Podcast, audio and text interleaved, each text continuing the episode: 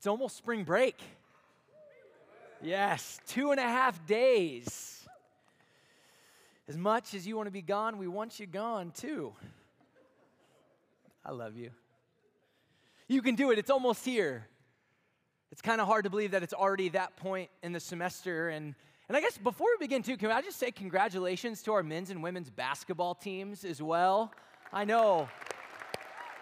Men are the GPAC tournament champions, and women are the regular season champions. And we're so excited to support you, yeah, through uh, the next stage in, in the tournament. So, congratulations, good job. And it's hard to believe we're here, halfway ish through the semester. We only have this week and then the Wednesday after spring break left in our Godspeed series until we start another one. And I, and I hope you've enjoyed it so far. I hope you've been journeying with us as we explore what it means to go at the pace of being known. And from the very beginning of the semester, that's been the desire, that's been the hope to be known as we are, where we are, with the people we are with, to be known by God and others, and to know ourselves. And throughout this semester, we've unpacked terms like place and presence and pace and identity and stability. And it's been a journey. There's been a lot to unpack. Some of you have been going through a small group study as well to dig just a little deeper, to allow these truths to sink deep into our minds and our hearts and our bodies. It's been a lot, but I hope you're beginning to practice the pace of being known. And so let's just stop for a moment and pray before we continue this morning.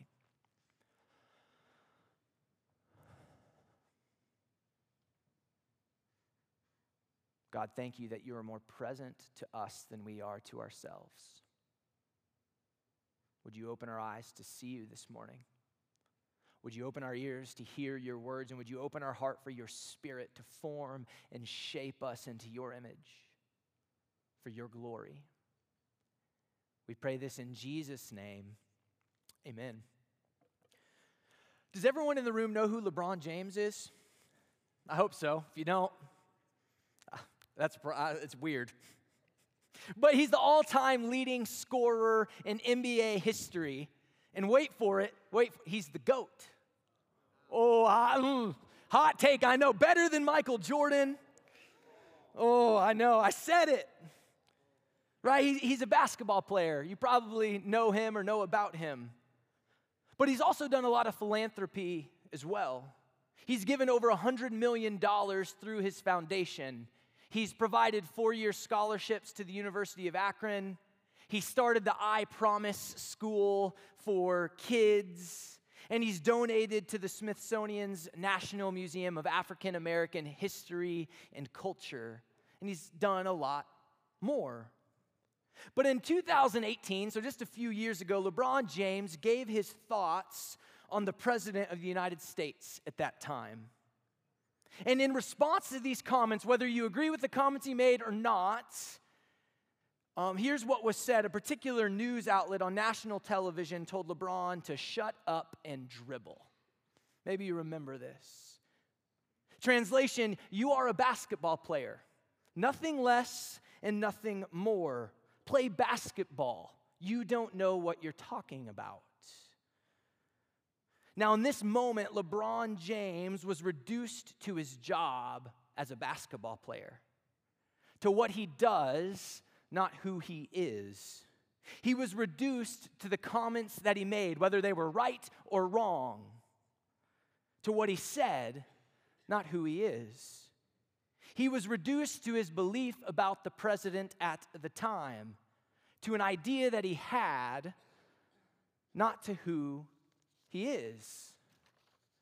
And now I hope you hear me. This is, this is not a political commentary, but it's an example of what I think we've all felt or experienced before.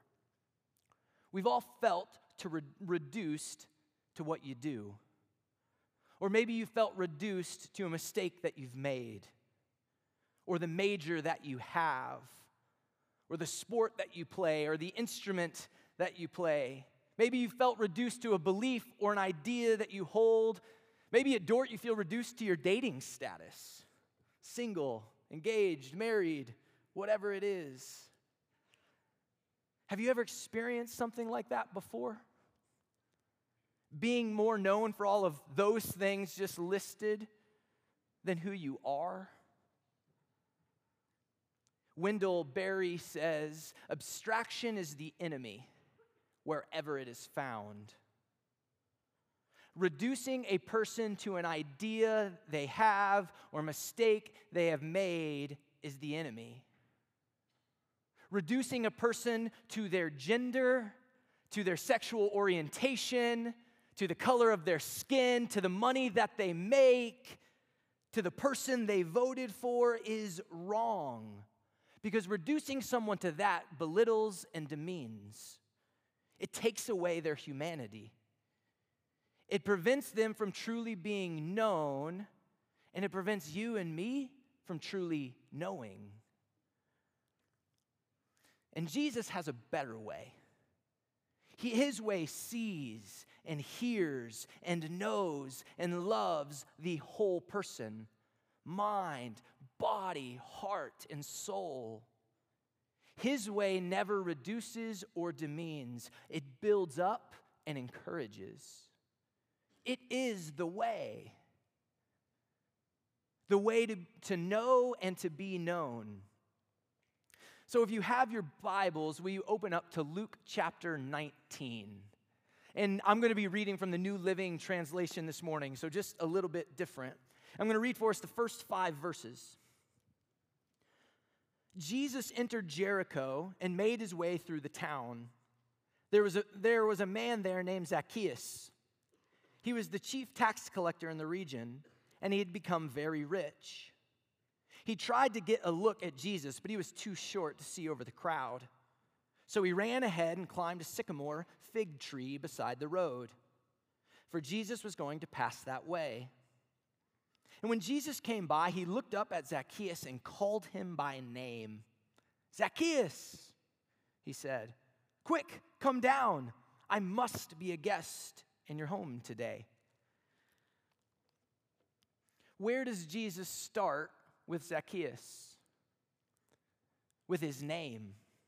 He looked up at Zacchaeus and called him by name Zacchaeus. However, before this, the text tells us that Zacchaeus, he talks about Zacchaeus' profession, financial status, and his stature. Verse 2 tells us he was the chief tax collector in the region and he had become very rich. And verse 3 says he was too short to see over the crowd. You see, Zacchaeus worked for the Roman government as the chief tax collector, and he made a killing. He was the richest man in town and the shortest. And he got all his money from taking advantage of the poor, charging them more so he could shave some off the top for himself. He betrayed his own people for his financial gain, and he was hated. He was a traitor. He was a liar. He was a cheat. He was short. He was a tax collector. But Jesus starts with his name. He called him by name Zacchaeus. Why? Why does Jesus start with his name? In our Godspeed study, this is what Eugene Peterson says The most important thing in language is the name. Names are the very basic life giving term in language. Because when you say someone's name, it means something. When someone says your name, it means there's a relationship there, or at least that one is beginning. For example, has, has anyone ever called you by name that you didn't expect to know your name? This past weekend at the table, the event we had on campus, my son Zion was playing nine square with a bunch of you, college students. Y'all let him be the, the queen in the middle for like the longest time. And here's what I repeatedly heard Good job, Zion. Try again, Zion. Here's the ball, Zion. And the whole time I was just looking at my son's face as a dad and each time his name was said, he lit up with the biggest smile I've ever seen. He was just like ear to ear cheesing. I think there's some pictures. You can't really fully see it, but he was so excited. I think maybe there's one more and he's jumping and it, he was just so happy. He felt known. He felt loved by people bigger than him and older than him and cooler to him. I think he's pretty cool, but he probably thinks y'all are cooler. Right? He came alive because of it.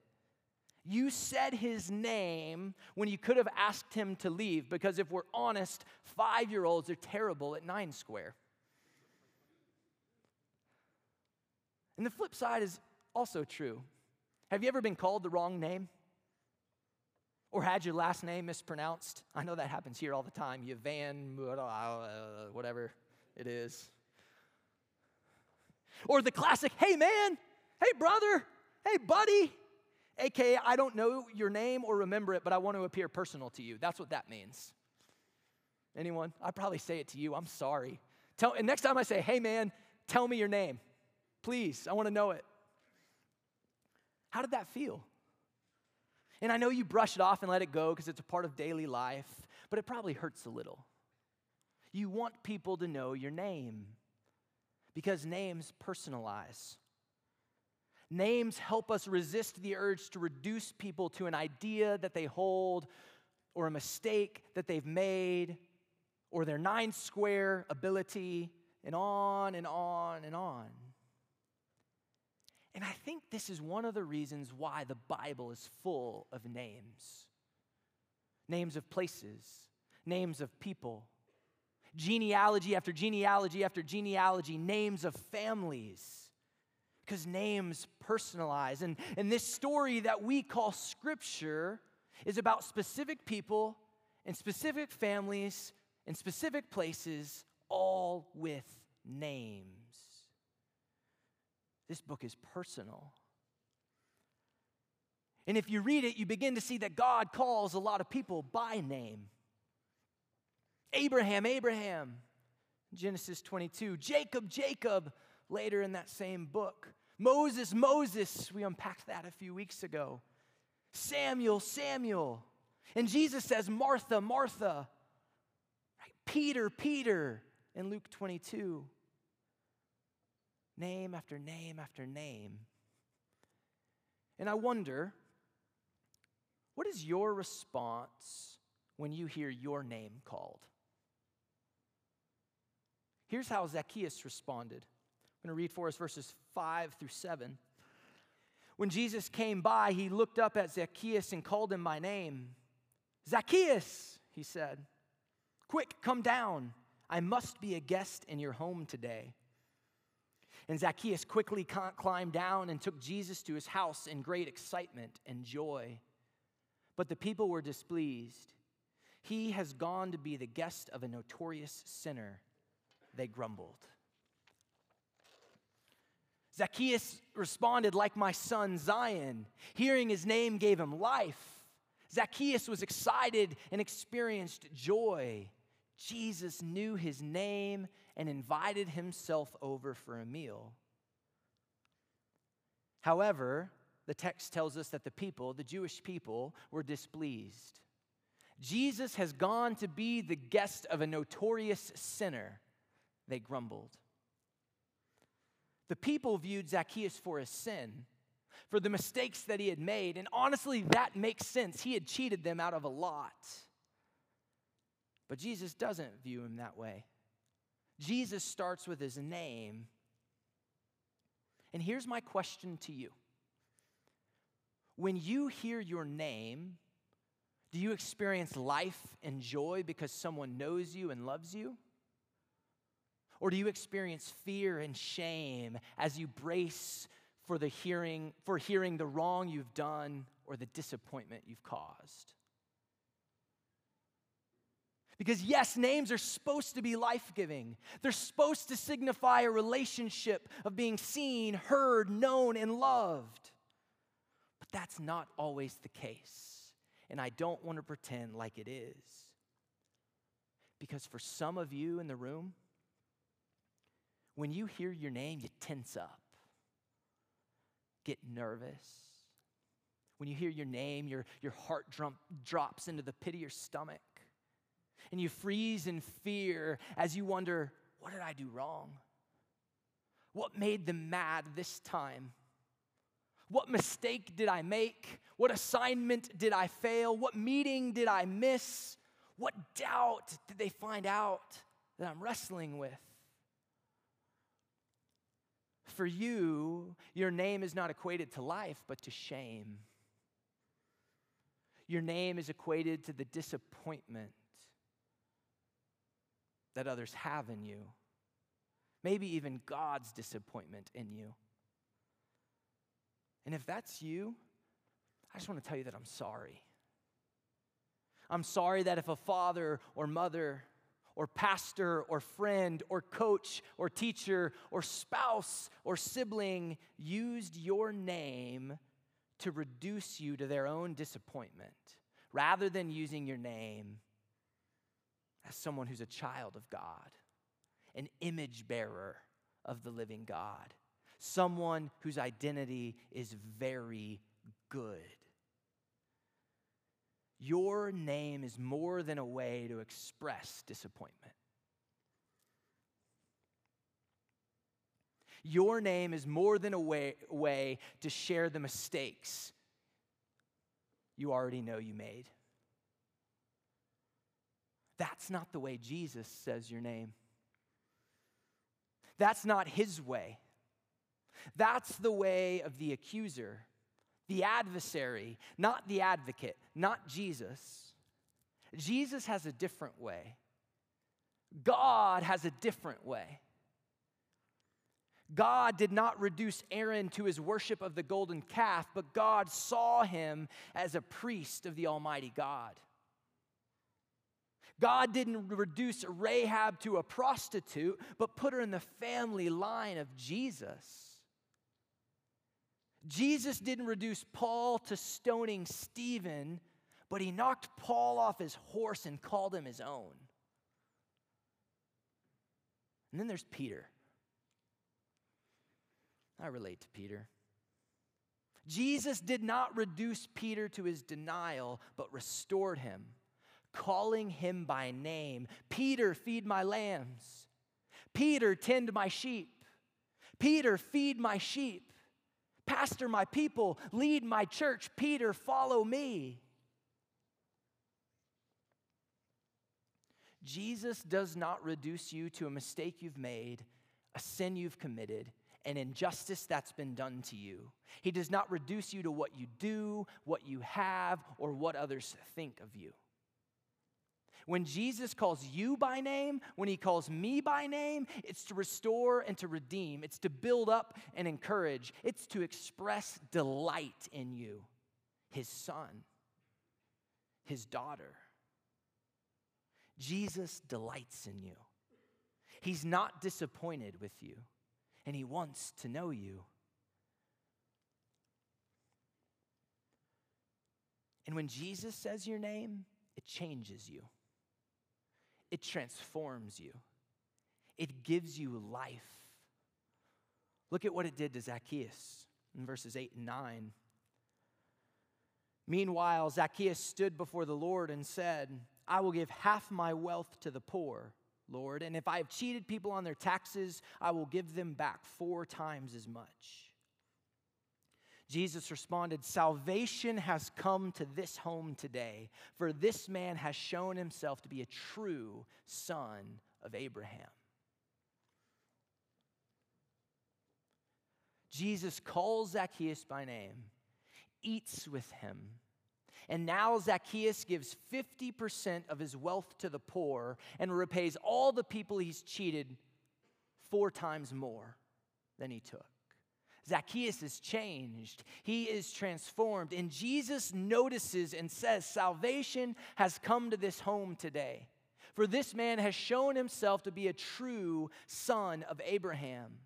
Zacchaeus has shown himself to be a true child of God. That's who he is. All because Jesus started with a name. Now imagine with me, just for a couple of minutes, if Jesus started in a different place. What if Jesus started with Zacchaeus' job or mistakes? Let's recreate the scene. Zacchaeus, he's excited to see Jesus, this rabbi he's heard so many things about. So he climbs up the tree because he's shorter than everyone else. And excitedly, Jesus lays, or Zacchaeus lays eyes on Jesus. He sees the rabbi in a distance. And then Jesus approaches and gets closer and closer. And Jesus is right under the tree. And Zacchaeus is just ready to see what Jesus does and says. And then he looks, Jesus looks at Zacchaeus and says, Hey, tax collector, get down from there. You see all the people around you? You stole from them, you cheated them. They don't have enough money or food for their next meal, and you have all the riches in the world. Give their money back, you thief. How could you do that, Zacchaeus? And you know what? Jesus has every right to respond that way, but he doesn't. How do you think Zacchaeus would have responded to that? I know how I would. How would you? I would defend myself. I would justify my actions. Because when I feel attacked by someone, even if it's true, even if I'm wrong and the other person is right, if I feel attacked by them, my walls come up and my defenses come up. I begin to attack back to make sure that I do not feel like I'm the problem. And if you want to get just a little deeper in this, at least in my experience, and maybe some of you can relate, is that I do that because there's a lie that I came to believe about myself at a young age, which is I am the problem. Through various experiences and through various reasons, I've come to realize that I believe the lie that I am the problem. And I still believe it at times today. And so today, when I feel reduced to a mistake I made or feel attacked because of something I did, I attack back. I defend myself to the end, no matter the cost, even if I know I'm wrong, because I can't deal with the shame and reality that I am the problem. It's too painful. It hurts too much. It's overwhelming. Some people crawl in a hole with their shame, and some people attack and lash out. I'm this one. But it's all shame.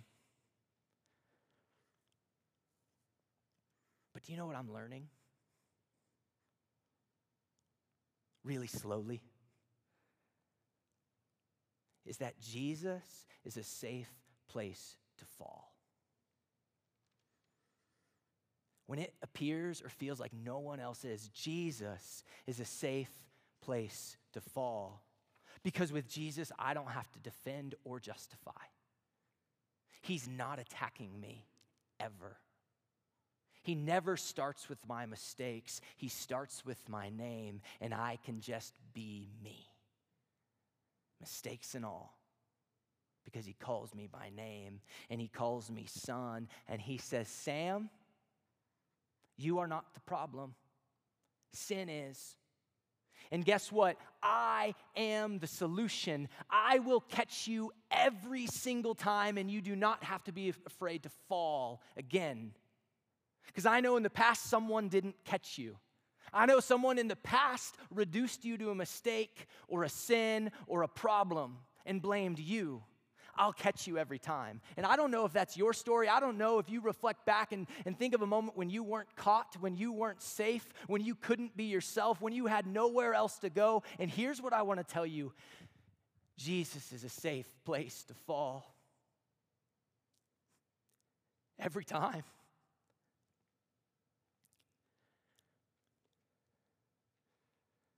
Names cut through our defenses. Names break down our walls. And Jesus starts with your name. And that's what transforms. Can I just tell you, too? Sin is its own worst punishment. You don't need to condemn a person for their sin, they're already condemning themselves for it. You just need to say their name, just like Jesus says ours. That's what will cut to the heart. It's God's kindness that leads to repentance. Condemnation doesn't work. Start with a name. And when you do, I believe transformation will begin to take place. When you start with a name, when you recognize that Jesus says your name and starts with your name, and then you begin to start with other people's names, man, walls are going to begin to break down. Repentance is going to be practiced in the church. Unity will take place. We'll become one, just as Jesus' final prayer before his death was that they will be one. Man, and people will be seen, heard, known, and loved as whole people. That's the power of a name. So we're going to sing one more song, but there's also going to be an opportunity to respond during it as well. On the front of the stage here, and also on the back where you put your programs if you come to choir and band and all of that in the back, so you don't have to walk all the way up the front. There's name tags with some Sharpies. And I want you to write your name on it. I want you to wear it the rest of the day. And, and here's what it is it's really for two reasons. One, it's a declaration that you are more than the mistake you've made or things that you do. You're more than the exams you have left before spring break. Make this, writing your name and wearing it the rest of the day, make it a declaration that you're worthy to be called by your name because Jesus calls you by your name. And then here's the second reason is maybe it just gives people an opportunity to call you by your name. Right? What if the person you say hi to every day, but you can never remember their name? You know, the person you say, hey man, hey buddy, whatever, whatever that word is for you. What if you called them by your name as you pass in the hall? What if they called you by yours? So we're going to sing. Endure Let's be a community that starts with a name. So if you feel the Spirit stirring or God stirring, I'll invite you to stand up for this last song. But I encourage you, come forward, write your name down. In the back, you can do the same. But let's be a community that starts with our name.